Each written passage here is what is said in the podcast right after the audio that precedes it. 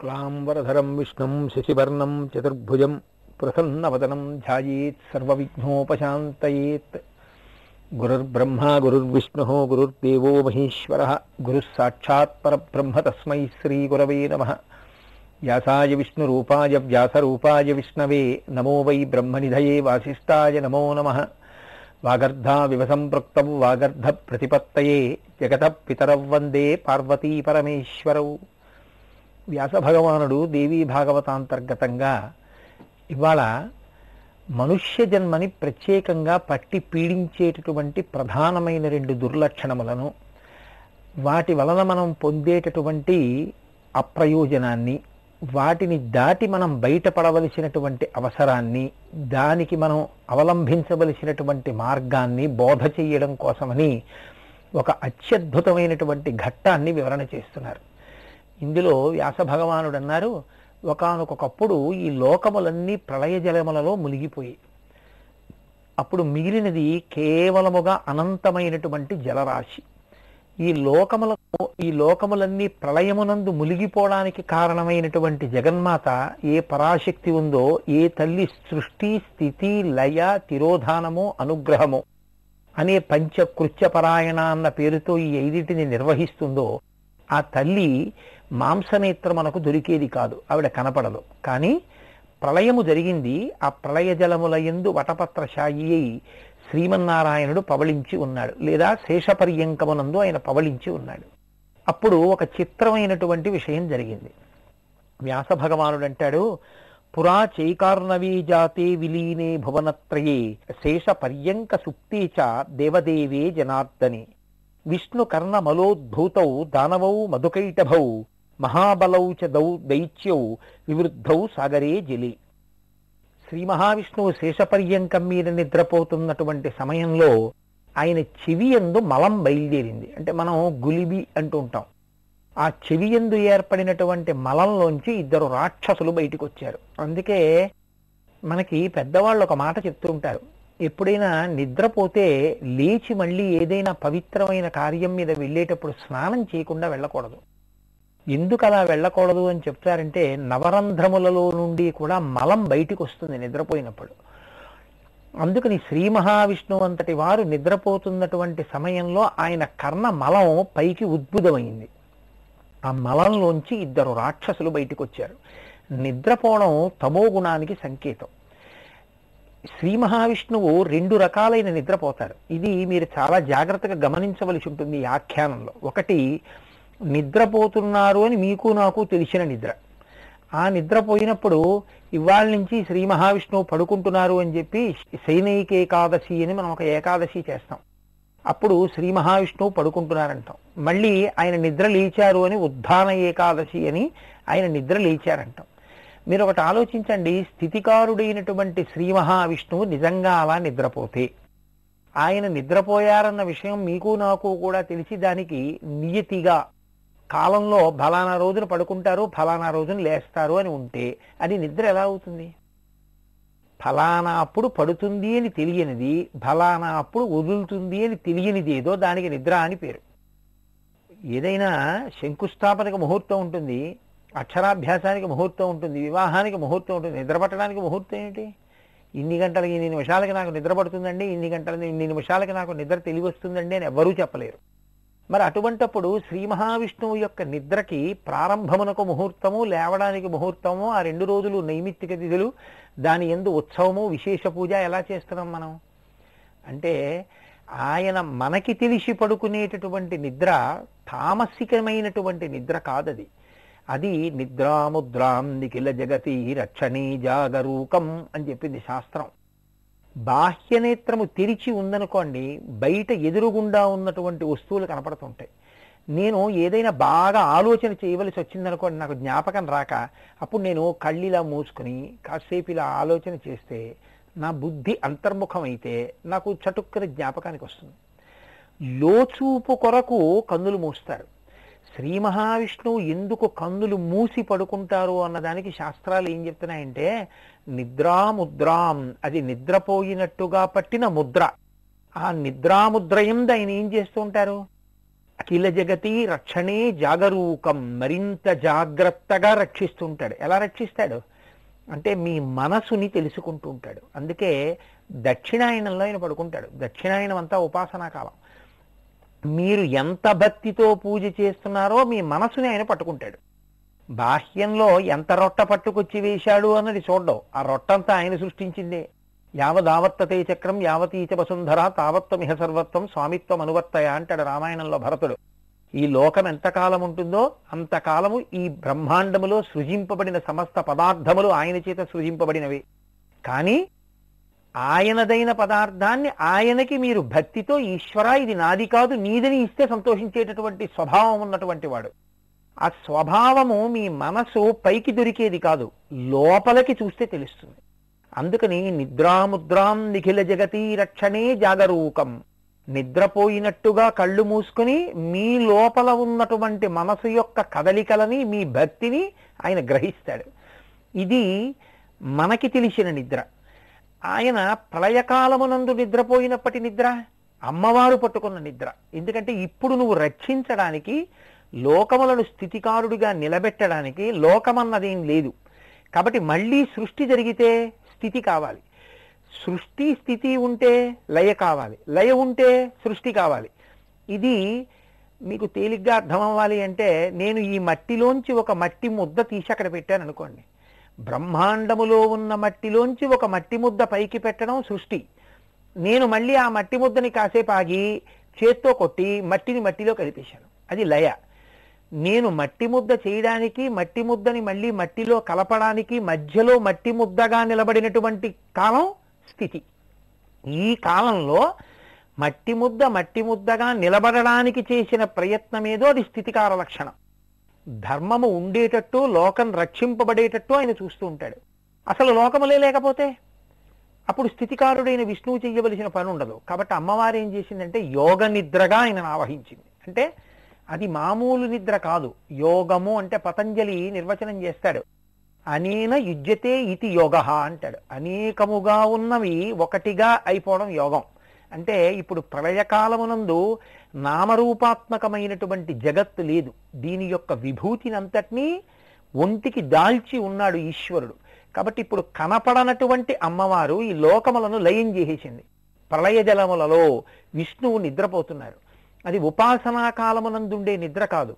అమ్మవారు యోగ నిద్రగా పట్టుకోవడం వల్ల స్థితి చేయడానికి లోకములు లేనప్పుడు ఆయన పడుకున్నటువంటి నిద్ర. ఈ నిద్ర పూర్తిగా తమోగుణం చేత వశమైనటువంటి స్వరూపానికి చిహ్నం. ఇటువంటి సమయంలో ఆయన కర్ణము నుండి మలము ఉద్భుతమైంది. ఆ చెవి మలంలోంచి ఇద్దరు రాక్షసులు బయటకు వచ్చారు నిద్ర తమోగుణం కనుక స్థితికారుడికి కలిగినటువంటి తమోగుణమునందు ఉద్భవించిన వాళ్ళు కనుక వాళ్ళు కూడా తామసికమైనటువంటి బుద్ధితోనే ఉన్నారు. కానీ వాళ్ళ ఆలోచనలో మాత్రం చాలా ఆశ్చర్యకరమైనటువంటి ప్రచోదనం ఒకటి కలిగింది. వాళ్ళు పైకి లేచి చూశారు. నిద్రపోతున్న విష్ణువు కనబడ్డారు ఈయన చెవి మలంలోంచి మనం పుట్టాం. శేషశయనం. ఎక్కడ చూసినా అనంతమైనటువంటి జలరాశి. ఇంత జలరాశి కనపడుతోంది ఈయన కనపడుతున్నాడు శేషపర్యంకం కనపడుతోంది. ఈయన ఉన్నాడు శేషపర్యంకం ఉంది ఇంత జలరాశి ఉంది అంటే ఈ జలరాశిని కూడా నిలబెట్టినటువంటి తల్లి ఒక ఉండాలి. వాళ్ళ నోటి వెంట అనుకోకుండా కారణస్వరూప ధ్యానం జరిగింది. ఇది చాలా ఆశ్చర్యంగా ఉంది. వాళ్ళకి తెలిసి చెయ్యాలా? అక్కర్లేదు. వాళ్ళకి తెలియకుండా చెయ్యాలా? చెయ్యొచ్చు. మీరు ఎలా చేసినా ఆ వస్తువు యొక్క గుణము ధర్మము ప్రకాశిస్తుంది. ఒక పిల్లవాడు పాలు తాగుదాం అనుకున్నాడు. అమ్మ పొయ్యి మించి మరుగు పాలు దింపి కింద పెట్టింది. ఇంతలో ఏదో ఫోన్ వచ్చింది అమ్మ పక్కకి వెళ్ళింది వాడు పాలు తాగుదాం అనుకున్నాడు. వాడు పసిపిల్లవాడు వాడికి ఏం తెలియదు. పాలు వేడిగా ఉంటాయి కాలుతాయని తెలియదు. అమ్మ రోజు ఇచ్చే పాలే కదా తాగుదామని వాడు పాక్కుంటూ వెళ్ళి వేడి పాల గిన్నెలో చేయి పెట్టాడు. తాగేద్దామని. ఇప్పుడు అయ్యో పసిపిల్లవాడు వాడికి ఏం తెలియదు పాలు తాగుదామని వచ్చాడు. చాలా మెత్తటి చెయ్యి. ఆ చెయ్యి కాల్చేయడమా? అని ఆలోచిస్తుందా పాలు. ఆలోచించదు కాల్చేస్తుంది. కాల్చడం పాలయందున్నటువంటి ఉష్ణము యొక్క ధర్మమైతే తెలిసి ముట్టుకున్నాడా తెలియక ముట్టుకున్నాడా? చూడకుండా కాలుస్తుంది. అలాగే ఈశ్వరుడు కూడా అంతే. మీరు తెలిసి ముట్టుకున్నారా తెలియక ముట్టుకున్నారా? అనవసరం. మీరు ఆ వస్తువుని గురించి ధ్యానం చేస్తే ఆ వస్తువు దాని ఫలితాన్ని అది ఇచ్చేస్తుంది. అందుకే కామోత్కంఠత గోపికల్ భయమునన్ కంసుండు వైరక్రియా సామాగ్రిన్ శిశుపాల ముఖ్య నృపతుల్ సంబంధులై విష్ణులున్ ప్రేమన్ మీరలు భక్తి మేము. ఇది చక్రం గంటి మెట్లైన నుద్దామధ్యాన గరిష్ఠులైన హరిచంద్రన్ వత్సుధత్రీశ్వర అంటాడు. నారదుడు ధర్మరాజుతో మహాభాగవతంలో తెలిసో తెలియకో వాళ్ళు కారణ వస్తువుని ధ్యానం చేశారు. ఇక్కడ ఇంత నీరుంది ఇంకేం కనపట్టలేదు. కానీ కార్యమైన నీరు కనపడుతోంది అంటే ఈ నీరు నిలబడడానికి కారణంగా ఇంకెవరో ఉన్నారు. ఆ వస్తువు మనకి తెలియట్లేదు. అటువంటి తల్లి అనంతమైన శక్తి స్వరూపిణి అయ్యుంటుంది అని వాళ్ళు ఆ శక్తి వైభవాన్ని మనసులో ఒక్కసారి స్తోత్రం చేశారు. స్తోత్రం చేసి ధ్యానం చేస్తే వాళ్ళకు ఒక ఆశ్చర్యకరమైనటువంటి స్థితి కనపడింది. తయాతతమిదం తోయం తదాధారం చ తిష్టతి స ఏవ పరమాదేవి కారణం తథావయో. తదాకాశే శ్రుతం తాభ్యాం వాగ్బీజం సుమనోహరం గృహీతం చ తతస్తాభ్యాం తస్సాభ్యాసో ధుళకృత తదా సౌదామిని దృష్ట తాభ్యాం కే కేచ్చోదితా శుభ తాభ్యాం విచారితం తత్ర మంత్రోయం నాత్ర సంశయ తథా ధ్యానమిదం దృష్టం గగనే సగుణం కిల నిరాహారౌ జితాత్మానౌ తన్మనస్కౌ సమాహితౌ బభూవతుర్విచంచయితం జపధ్యాన పరాయణౌ ఏవం వర్ష సహస్రం తు తాభ్యాం తప్తం మహత్తప వాళ్ళు కారణ వస్తువు ఒకటి ఉంటుంది అని ఆలోచన చేస్తున్నటువంటి సమయంలో వాళ్ళకి ఆకాశమునందు ఒక తటిల్లత ఒక సౌదామిని ఒక మెరుపు ఒకటి కనపడింది. ఇది ఈ మెరుపు అన్న మాట మీరు చాలా జాగ్రత్తగా పట్టుకోవాలి. మెరుపు అంటే అనంతమైనటువంటి ప్రకాశ సంఘాతం ఆ మెరుపు ఎక్కువసేపు ఉండదు. కానీ తళుక్కుని మెరిచిన మెరుపులో మీకు అంతా కనపడుతుంది. మంచి వర్షం పడి ఆగిపోయినటువంటి సమయంలో లేదా వర్షం పడడానికి ముందు రాత్రి తొమ్మిది అయింది ఆకాశం అంతా మబ్బేసిందని మీకేం కనపడదు. చల్లటి గాలి వేస్తోంది ఇంకా వర్షం పడుతుందని తెలిసింది. మీరు బాల్కనీలో నించున్నారు.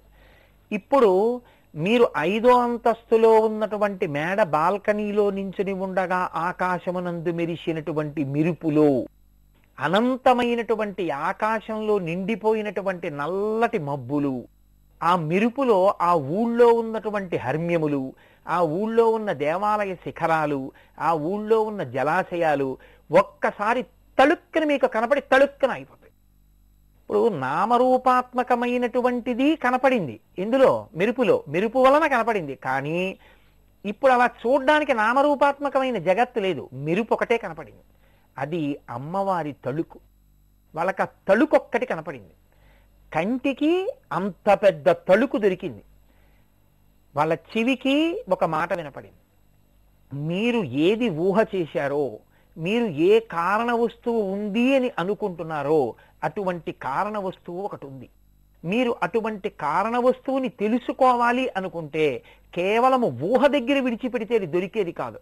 అది మాకు లభించాలి ఆ దర్శనము కావాలి మేము తెలుసుకోవాలి. తెలుసుకోవాలి అంటే ఒక పుస్తకాన్ని పట్టుకుని చదువుకుంటే తెలిసినట్టు తెలియబడేది కాదు. తాను తెలియ చెయ్యాలి ఇది మీరు కొంచెం జాగ్రత్తగా పట్టుకోవలసి ఉంటుంది. ఇది భగవంతుడు నాకు ఐదు మాటలు దర్శనం ఇచ్చాడు అనడం సత్యమా? నేను దర్శనం చేసుకున్నాను అనడం సత్యమా? వెంకటాచలం వెళ్ళి వెంకటేశ్వర స్వామిని మూడు మాటలు దర్శనం చేసుకున్నానండి అని ఎవరైనా అంటే తప్పది. వెంకటేశ్వర స్వామి మూడు మాటలు దర్శనం ఇచ్చాడండి అంటే అది సత్యం.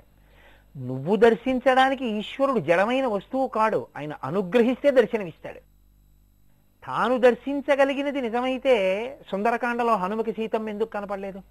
నమోస్తు రామాయ సలక్ష్మణాయ దేవ్యై చ తస్యై జనకాత్మజాయై దేవ్యై చ తస్యై. ప్రకాశించి క్రీడించు అమ్మా. నువ్వు కనపడాలనుకుంటే కనపడతావు తప్ప జనక మహారాజు గారు నిన్ను చూడాలనుకోలేదు. కానీ నీవు జనక మహారాజు గారిని అనుగ్రహించాలనుకున్నావు. ఆయన యజ్ఞభూమిలో నాగలి పెట్టి దున్నుతుంటే నాగటి చాలుకి తగిలి ఉద్ధిత నీయంత నువ్వు పైకి లేచావు. సీత అని పేరు పెట్టుకున్నావు. కాబట్టి జనకుడు కోరకపోయినా జనకుడిని అనుగ్రహించి జానకి అని పేరు పెట్టుకున్నావు. ఇప్పుడు నేను నిన్ను వెతికి చూస్తాను దర్శనం చేస్తానన్నాను. నాకు కనపడలేదు. అమ్మా నేను నిన్ను చూస్తానా? నువ్వు నాకు కనపడతావా? నువ్వు నాకు కనపడాలి నువ్వు అనుగ్రహించాలి. అంతేకాని నేను నిన్ను చూడడం ఏమిటి? ఇప్పుడు నాకు అర్థమైంది నా తప్పేమిటో. చతురంగుళ మాత్రోపి నావకాశస్య విద్యతే రావణాంతఃపురే తస్మిన్ యంకపిర్న జగాయత నాలుగు అంగులు విడిచిపెట్టకుండా లంకంతా వెతికితే మాత్రం నాకు సీతమ్మ దర్శనం అవుతుందా? అవదు. ఆ తల్లి అనుగ్రహిస్తే దేవ్యై చ తస్యై జనకాత్మజాయై. దేవి అయిన జానకి నన్ను అనుగ్రహించి దర్శనమిస్తుంది. కాబట్టి అమ్మ దర్శనవి అన్నారంతే. అశోకవనం కనపడింది అశోకవనంలో శిశుపావృక్షం కింద సీతమ్మ తల్లి యొక్క దర్శనమైంది. అలా మీరు ఒక తటిల్లత కనపడింది అని కారణ వస్తువు ఒకటి ఉంది అని తెలుసుకున్నంత మాత్రం చేత కనపడదు. నేను మిమ్మల్ని అనుగ్రహిస్తే కనపడతాను. నేను మిమ్మల్ని అనుగ్రహించాలంటే మీరు తపించాలి. కాబట్టి మీరు తపించండి అదే తపస్సు. కాబట్టి తపస్సు చేయండి అది. ఇప్పుడు వాళ్ళేం చేశారు? నిరాహారౌ జితాత్మానౌ తన్మనస్కౌ సమాహితౌ బభూవతుర్విచంత్యైవం జపధ్యాన పరాయణౌ ఏవం వర్ష సహస్రం తు తాభ్యాం తప్తం మహత్తపహ వాళ్ళు వాళ్ళకి ఆకాశంలోంచి ఏ వాగ్బీజము వినపడిందో ఆ వాగ్బీజమును ఆ మంత్రాక్షరమును కొన్ని వేల సంవత్సరముల పాటు తపస్సు చేస్తూ ధ్యానం చేస్తూ దాని మీదే దృష్టి పెట్టి వాళ్ళు చేసేటటువంటి ఆ ధ్వని మీద దృష్టి పెట్టి జితేంద్రియులై జితేంద్రియులై అన్న మాట మీరు చాలా జాగ్రత్తగా పట్టుకోవాల్సి ఉంటుంది. నిరాహారౌ జితాత్మానౌ. వాళ్ళు నిరాహారం ఏ విధమైనటువంటి ఆహారాన్ని పుచ్చుకోకుండా ఇంద్రియములను గెలిచిన వారై తపస్సు చేశారు. ఇంత తపస్సు చేస్తే ఆ తల్లి వాళ్ళని అనుగ్రహించింది. అనుగ్రహించి అప్పుడు వరం కోరుకోమ్మని అడిగింది. అడిగితే ఆ కనపడినటువంటి పరాశక్తి స్వరూపం ఒక సాకారంతో కనపడుతుంది. ఇది అనంతమై నిర్గుణయై నిరంజనయై నిర్లేపయై నిర్వికారయై అనంత విశ్వమునందంతా వ్యాప్తి చెందినటువంటి అమ్మవారు తన కొరకు తపించినటువంటి భక్తుడు తన మాంసనేత్రముతో చూడడానికి వీలుగా తన ఒక రూపంలోకి ఒదిగిపోతే నీ చేత చూడబడుతుంది. తప్ప నీ చేత చూడబడాలి అంటే చూడబడడానికి వీలైనటువంటి రూపం ఒకటి అసలు ఆవిడికి లేదు. ఆవిడ అనంతమై బ్రహ్మాండమంతా పరివ్యాప్తమై చైతన్య స్వరూపిణి అయి ఉంటుంది. నేను అందుకే మీతో తరచు మనవి చేశాను. అన్ని వస్తువుల యొక్క ప్రయోజనం తెలుస్తుంది. అన్ని వస్తువులు పనిచేయడానికి కారణమైన విద్యుత్ తెలుస్తుంది. కానీ నేను విద్యుత్తుని చూస్తానండి అంటే చూడలేరు. మీరు బ్రతికి ఉన్నారు అనడానికి భవతి అంటారు సంస్కృతంలో. ఉన్నారు అనడానికి కారణమైన ప్రాణం ఉంది అని తెలుస్తుంది. నేను ప్రాణం చూస్తానండి అంటే కనపడదు. నాకు ఆకలి వేస్తోంది అంటాడు. ఏది నీ ఆకలి చూపించంటే చూపించలేరు నాకు దాహం వేస్తోంది అంటాడు. ఏది నీ దాహం చూపించంటే చూపించలేడు. నా మనసు కోరుతోంది అంటాడు. ఏది నీ మనసు చూపించంటే చూపించలేడు.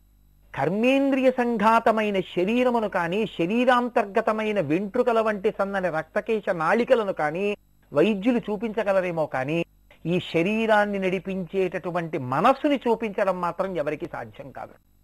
మనసుని చూపించడమే సాధ్యం కాకపోతే నిన్ను నడిపించి నీ ఎందు సంకల్ప వికల్ప సంఘాతమైన నీ మనస్సునే నువ్వు చూడలేని వాడివి. ఈ బ్రహ్మాండమంతా పరివ్యాప్తమైన చైతన్య స్వరూపిణి అయినటువంటి అమ్మవారిని ఎలా దర్శనం చేస్తావు? కుదరదు. ఇప్పుడు ఆవిడ్ని చూడాలంటే ఆవిడ ఒక రూపాన్ని పొందాలి. దీని కొరకు పొందాలి. ఆవిడికి ఏమిటి ప్రయోజనం పొందితే ఆవిడికి ప్రయోజనం కాదు నీకు ప్రయోజనం. నువ్వు ఎవరిని చూడాలని తపించావో ఆవిడ ఒక రూపంతో నీకు కనపడుతుంది. కాబట్టి ఇప్పుడు ఆవిడ ఒక రూపంతో కనపడింది. కనపడితే నువ్వేం చేయొచ్చు? నీ మనసులో ఉన్న కోరిక ఆవిడికి చెప్పుకోవచ్చు. దేవతలకు ఒక లక్షణం ఉంటుంది. వాళ్ళు కనపడ్డారు అంటే మీ పూర్వపుణ్యమో ఇప్పటి తపమో ఏదో ఒకటి ఉండాలి. ఉంది కాబట్టి కనపడ్డారు. కనపడ్డారు కాబట్టి వాళ్ళు గుర్తినే విడిపోరు. ఏదో ఒక వరం కోరుకోమంటారు. ఏదో ఒక వరం కోరుకోమని మిమ్మల్ని బలవంత పెడతారు. అందుకే కర్ణుడు పుట్టవలసి వచ్చింది కుంతీదేవికి ఇప్పుడు మీరు ఒక వరం అడగాలి. అడిగితే వాళ్ళ ఆ వరాన్ని కృప చేసి పెడతారు. అలాగే అమ్మవారు కూడా ఆ కనపడినటువంటి మధుకైటబులు అని పేరు వాళ్ళిద్దరికి ఆ శ్రీ మహావిష్ణువు యొక్క చెవి మలంలోంచి పుట్టారు. వాళ్ళిద్దరిని అడిగింది మీకేం కావాలని అడిగింది? కానీ వాళ్ళు నిద్రపోతున్నప్పుడు ఏర్పడినటువంటి కర్ణమలంలోంచి పుట్టినవారు కాబట్టి తామసమైనటువంటి గుణంతో ఉన్నారు. కాబట్టి రాక్షసులై ఉన్నారు. అదే రాక్షస బుద్ధి అంటే రాక్షస బుద్ధి అంటే ఎలాగో ఈ శరీరం పడిపోతుంది అని తెలుసుకుని ఈ శరీరము నేను కాదు లోపల ఉన్న ఆత్మ నేను అని తెలుసుకోగలిగినటువంటి జ్ఞానము అటువంటి అనుభవమును నాకు ఇయ్యని అడగగలిగినటువంటి వాడు జ్ఞాని ఋషి. ఋషి అయితే అలా అడుగుతాడు. నేను ఈ శరీరంతోనే ఉండాలన్నాడంటే వాడు రాక్షసుడు. ఏది జరగదో అది అడిగాడు కాబట్టి రాక్షసుడు. కాబట్టి వంచింపబోయి వంచింపబడతాడు. కాబట్టి ఇప్పుడు వాళ్ళ అమ్మవారిని ఏమడిగారు అడిగారు? స్వేచ్ఛయా మరణం దేవి వరం నో దేహి సువ్రతే. అమ్మా మేము ఎప్పుడు చనిపోవాలని కోరుకుంటే అప్పుడే చనిపోయేటట్టుగా మమ్మ అనుగ్రహించు. ఏమిటి వీళ్ళకున్న చమత్కారం? అంటే అమ్మా మేము చావకుండా అనుగ్రహించు అన్నారు అనుకోండి అంటే అప్పుడు అమ్మవారు అంటుంది కుదరదంటుంది. అదేంటయా పుట్టినవాడు గిట్టక తప్పదు. కాబట్టి అలాంటి వరం ఇవ్వలేనంటు కాబట్టి ఇప్పుడు ఏమనాలి? మేము ఎప్పుడు కోరుకుంటే అప్పుడు మరణిస్తామనాలి. ఎప్పుడు కోరుకుంటే అప్పుడు మరణిస్తామంటే లోకంలో ఇప్పుడు మరణిస్తామని కోరుకునేవాడు ఉంటాడా? ఉండడు.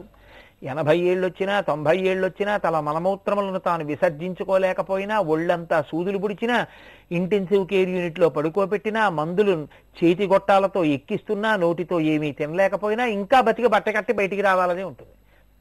ఇంకా తాను ఉంటానంటాడు.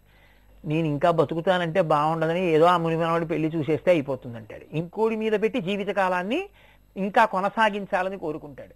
కాబట్టి వాళ్ళు సర్వజ్ఞయైనది అమ్మవారు. ఇది తామసమైన బుద్ధి అన్న మాటకు అర్థం. ఆవిడకి అన్నీ తెలుసు ఆవిడ్ని మనం వంచలేమని కూడా తెలుసుకోవాలి. కానీ వాళ్ళు ఏమనుకున్నారంటే ఈవిడ్ని మనం వంచగలం అనుకున్నారు మేము చావకుండా ఉండాలి. అంటే కుదరదంటుంది. మేము కోరుకున్నప్పుడు చావాలి. తథాస్తు అంటుంది. కాబట్టి ఇప్పుడు ఏమవుతుంది? మనం కోరుకోం మనం చావం. అమాయకురాలు మనకు వరం ఇచ్చేసింది. కాబట్టి ఇంకా మనం ఏం చేయలేదు. ఇది వాళ్ళ బుద్ధి. కానీ ఆవిడికి తెలిసి ఎలా వంచాలో. ఇచ్చిన ఆవిడికి తెలియదండి. ఇదే మాయాస్వరూపము. మాయాస్వరూపము అంటే యథార్థము అవగతము కాకుండా కొట్టుకొనుట. దీనికి తప్ప అమ్మవారిది కాదు. ఇంద్రియముల యొక్క లౌల్యము మనం పొందితే ఎప్పుడు ఇంద్రియ సుఖాలకు బానిస అయి ఉంటాడు. అప్పుడు తత్వం ఎన్నటికీ అవగాహన కాదు. తత్వం అవగాహన కాకుండా ఏది లేదో అది సత్యమని పట్టుకుని తిరిగేటటువంటి అమాయకమైన స్థితిలో పడి ఉన్నటువంటి వాణ్ణి మాయయందున్నవాడు అంటారు. ఇది నేను కాదు పక్కింటి ఆయన పడిపోయాడు మా నాన్నగారు పడిపోయారు మా తాతగారు పడిపోయారు మా అమ్మగారు పడిపోయారు మా పిల్లతండ్రి గారు పడిపోయారు మా పెదనాన్నగారు పడిపోయారు వాళ్ళందరి శరీరాలు విడిచిపెట్టేశారు. కాబట్టి నేను కూడా శరీరం విడిచిపెట్టేస్తాను ఒకనాడు. ఈ శరీరం నేను కాదు లోపల ఉన్న ఆత్మ నేను శాస్త్రములు చెప్తున్నాయి వేదములు చెప్తున్నాయి పురాణములు చెప్తున్నాయి. కానీ నేనేం నమ్ముతానంటే ఇది నేను. లోపల ఉన్నది నేను కాదు. లోపల ఉన్నది ఉన్నదో లేదో అసలు తెలియదు ఇదే నేను. కాబట్టి ఏమంటుంటాను ఇది ఉండాలంటాను ఇది ఉండాలని కోరుకోవడం రాక్షసత్వం. ఉండనిది ఉండాలనుకోవడం మూర్ఖత్వం. ఏది ఉందో అది లేదనుకోవడం మాయ. ఈ మాయ యందు అమ్మవారు చెప్తుంది అందుకే మహామాయా విశ్వం భ్రమయసి పరబ్రహ్మ మహిషి అంటారు శంకరాచార్యులు వారు సౌందర్యలహరిలో. అమ్మా మహామాయ యందు ఈ జీవుల్ని తిప్పుతున్నావమ్మా. ప్రతివాడు దీంతో ఉండిపోతాననుకునేవాడే. ఇది పడిపోతుందని ఒప్పుకున్నాడో అయ్యో ఇది పడిపోయే లోపల నేను దీన్ని సాధనంగా చేసుకుని తొందర తొందరగా నేను గట్టెక్కాలనుకుంటాడు. అవతల హోర్న వాన వచ్చేసేటట్టుంది. గబగబా ఏం చేస్తాడు? కారెక్కి చురుగ్గా ఇంటికి వెళ్ళిపోతాడు. ఎందుకని? ఉన్న సాధనాన్ని ఉపయోగించుకుని దాటేస్తాడు. రామకృష్ణ పరమహంస తరచు చెప్తూ ఉండేవారు. ఒక ఏటికి వరదలు వచ్చాయి. ఇప్పుడు అరగంటలో పడవ పట్టుకుని మీరు ఆవలి ఒడ్డుకు వెళ్ళిపోండి అన్నారు. ఆవలి ఒడ్డుకు వెళ్ళిపోండి అన్నప్పుడు మీరు తొందర తొందరగా వెళ్ళిపోవాలి అంటే మీకు సాధనం ఏమిటి? పడవ ఒక్కటే పడవ పట్టుకుని ఏరు దాటేయాలి. తర్వాత దాటదానిలే అంటే వరదలు వచ్చిన తర్వాత ఇంకెప్పుడు ఆ పడవ పట్టుకున్న ఉపయోగం లేదు. అలాగే సంసారం అనేటటువంటి సముద్రాన్ని తరించడానికి మనం ఈ శరీరాన్ని సాధనంగా చేసుకుని పుణ్యకార్యాలు చేసి భక్తితో కూడిన కర్మాచరణము వలన జ్ఞానమును పొంది జ్ఞానమును వలన మోక్షమును పొందాలి.